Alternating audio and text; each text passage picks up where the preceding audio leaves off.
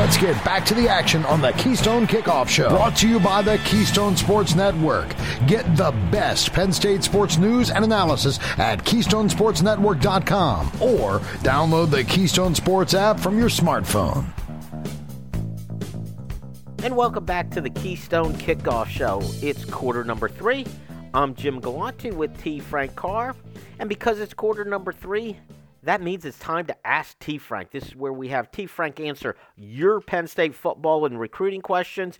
You want to submit a question? You can download our app from the App Store. Just search on Keystone Sports.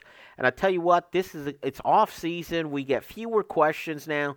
This is a good time. If you upload your question, a very good chance T. Frank will be able to answer it. So get your questions in. That is, And if I know the answer to your question. uh, you will have the a- opportunity to ask. I don't know if I'll be able to answer it, but yes. Sorry, I didn't mean to interrupt. That's okay. Actually, T. Frank, I think you've been undefeated on these questions. You've you've had an answer for every question. All right. Now, Pretty whether they were accurate answers or not, that that's a whole nother debate. But you have had answers, so Yes. that's that's. I've, I've been told I'm very of you. convincing too, so I'm not going to challenge that. If you could fool some of the people most of the time, T. Frank. But anyway, at the end of the segment, we will pick out a winner. We'll pick out the best question.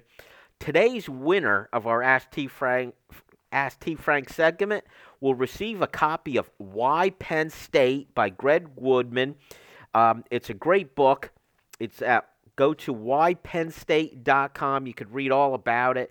Has some great photos and essays and uh, great interviews with uh, Coach Paterno.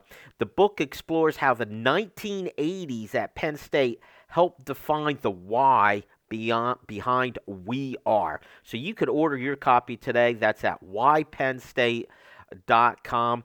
In the 80s, I know that was before your time, T. Frank, but it was an interesting period in Penn State football. There happened to be a couple national championships during that decade. Mm-hmm. A pretty good decade for football. Mm-hmm. So, you ready to answer questions? As long as they're not about the 1980s, I genuinely can't help you there. Okay, Jim marks off a couple of the questions. we just we've been doing with Dustin a segment on the history of Penn State football. We've been going through the decades. We hit the 60s, 70s, 80s and 90s. And for me, an old guy going mm-hmm. through the 80s, reliving uh, uh, you know, the Penn State Miami Fiesta Bowl.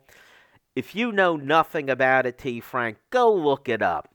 It, because not only was it a national championship for Penn State, but it kind of set the course for college football. Mm-hmm. You had a it was an arranged game to get number 1 versus number 2 for the national championship. It was kind of a precursor to what's to come where they eventually reached the playoffs. It was a factor in all of that. All right, let's get to our questions.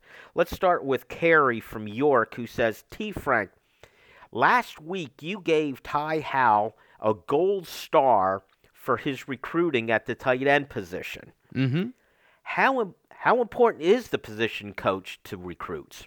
Oh, it- I mean, it's important. It's uh, so so. Penn State recruits a player with the entire staff. So to say that it's only Ty Howle is wrong. But if you you're the point man at the position, right? So everyone is is given a region, and then obviously if it's your position, you're also involved in the recruiting. So it's more a function of uh, I was trying to be creative with my writing w- when I said something like that. But because he's gotten four players to commit to the university at that position, um, you know, and, and by he, I mean the tight end position. So with Penn State, they do recruit holistically, I'd say is the right word for it, where the head coach, the offensive coordinator, uh, maybe a defensive coach for the offensive staff all recruit a guy so that they get to know the whole staff and not just their position coach. Because as we've seen, position coaches come and go pretty frequently now, sometimes less than a year, like a calendar year. So, uh, you know, a little bit of hyperbole, a little bit of just tongue in cheek, but genuinely, he's done a good job recruiting these guys because he's at games for Joey Schlaffer. He's keeping in contact with Andrew Rappleyea through his commitment to Michigan. Um, you know, I know Matthias Barnwell was Tyler Bowen originally because he goes back about 15 years committing to Penn State at this point. But um, you know, maintaining those relationships, keeping those guys in the class or getting them to recommit, those are all big things. And and I know that one of the players did decommit in um, uh, Neeo Avery, but he committed to play tight end and then moved to the defense and then kind of just throughout the process of how these things work sometimes decided to decommit but in total having four players at one position and having the other four be on the offensive line penn state has done some work in the trenches in the class of 23 so far you do get to the point also if you have a good position coach that creates uh, getting good players. Mm-hmm. Good players mean they end up in the NFL. You end up with a position where you get NFL players you get more good players coming to you. We yep. saw, you know, success at the running back position at Penn State. You got to give some credit to Ja'Juan Seider. We see at Ohio State with wide receivers, you know, they have what, like three or four first round picks on their roster. Yeah. It draws more wide receivers. It's almost a self fulfilling prophecy. Yeah. All right. Uh, let's go to Henry in Fairfax, Virginia. What do you think will have the greater impact on college football? Name, image, and likeness, or the free agency that is the transfer portal? Um, well, they're they're both combining to create a sort of firestorm right now. So the combined effect is having a major influence. But I think NIL will eventually be the one that is more important because money talks, and there's no there's no way around that. You can commit to a university, you go somewhere else that sort of stuff happened even with grad transfers and guys wanting to transfer that had to sit out a year. So like that has been happening for a long time. But when it comes to NIL and influencing the front end decision where it had not previously, I think that's going to have a major impact as soon as these things start to imbalance themselves by the haves accelerating their difference between the have nots. And and I think that is something that is going to happen over time unless there is some either um, overarching interference from Congress or some sort of national labor thing with you know with players, or if everyone reaches the same equilibrium of of, of paying players. But I don't foresee that future happening because there's always going to be an imbalance of money because that's how society works. And if you, the idea of uh, free agency was Henry mentioned that NIL is free agency. Well, also, when you first recruit a kid, that's total free agency. Yeah. And if we use as an example professional sports, it's very simple. Players will talk about how great this region is, want to play at a good team. No, they always take the most money. Yeah, for the most part, Almost they, without they take exception or there it's so close because of the salary cap that it doesn't matter. Like we're talking about the difference of a couple million dollars. And then how you manage the money is is on the team end your bargaining power in free agency. I would disagree that uh, that that transfer portal is free agency because there are there are rules in free agency. Like there's a start time and there's not an end time, but there are penalties then for signing free agents later in especially football. So or the or the, the free agents are gone. There are no rules right now on when you can enter or exit the portal, and all of the in in processing at universities is entirely non-standard. So, and James Franklin's talked about this. It may take 40 days for somebody to get approved to come to Penn State for their credit uh, for their credit transfer, where at other places it could take a week. So, how are you going to navigate that with any sort of advantage if you're Penn State when you also have semester problems of getting guys in in time and getting, you know, all of those things situated because the university has more strict policies on students coming and going than the NCAA does. So, these things are, it is not free agency, it is a free for all and it is crazy. It's true free agency. And before Yeah. Penn State fans feel sorry for themselves at Penn State that you may not be able to accept a player in a week like some other schools, I read at Stanford sometimes it could take up to a year to accept somebody. Yeah. So as as bad as you might think Penn State is having it, there's other schools where it's even worse that whole process. So, and by the way, though, with NIL, money talks. If you follow on this show, I've mentioned it before. I'm a New York Mets fan.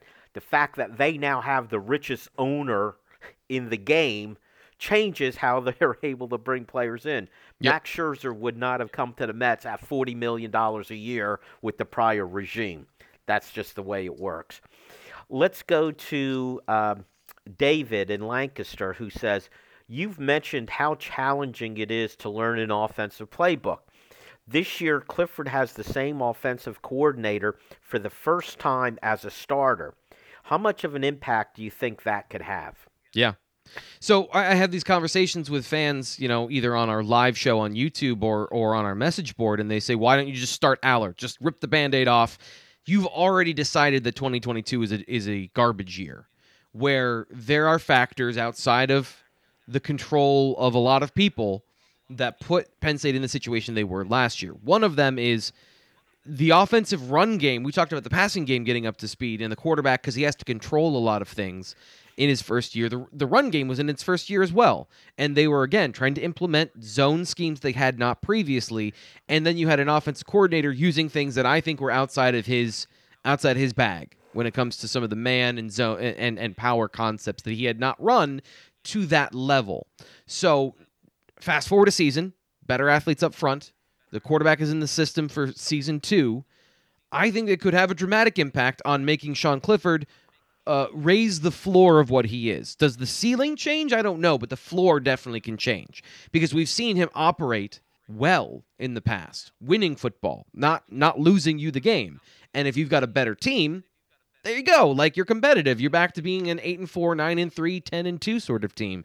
You know, and I know that three swing I just mentioned like a failure of the season to a great season, but that's the range of outcomes versus 500 or hovering around there. And then it becomes the regular football factors of injury, the way the ball bounces sometimes, getting luck, all of those things are at play. And Penn State had, uh, you know, I think early they had some good luck, and late they had some really bad luck, including playing Michigan State in a blizzard, which did not work for them. As the team that had the weaker running game, it did not work for them. So all of these things can factor in, and can you can have a better season. So I won't preclude even now Sean Clifford being a serviceable player. My point has always been I just know how to beat him. Like I know the weaknesses in his game. Can you exploit those? And is the offensive line ready to protect him from those weaknesses? We need a winner, T. Frank. Well, Dave got me going there on the last one, so we'll go with Dave and Lancaster. Plus, NIL and transfer portal and all that stuff gets so messy and people don't like it. So sorry, Henry. All right, David will be getting in touch with you. That is it for quarter number three. Stick around. Quarter number four, we're going to be talking some recruiting. Stick with us. Hi, this is Ted Brown. I'm a member of the Penn State Board of Trustees, and I'm up for re-election along with Barb Doran and Bill Oldsey. And one of our goals is again to freeze or even reduce tuition. And the way to do that is cut costs and get more students at the Commonwealth campuses, which would generate as much as $180 million. Re-elect trustees Ted Brown, Bill Oldsey, and Barbara Doran. Vote trustee ballot positions 238. Request your ballot at trustees.psu.edu. What defines the special spirit of Penn State? Why Penn State by author Greg Woodman looks to Happy Valley in the 1980s for answers. Featuring rare photos, original essays, and exclusive interviews with Coach Paterno. This beautiful 256 page full color hardback edition explores the why behind We Are. It's chicken soup for the Nittany Lions soul and makes the perfect gift for any Penn Stater in your life, including you. Order today at whypennstate.com.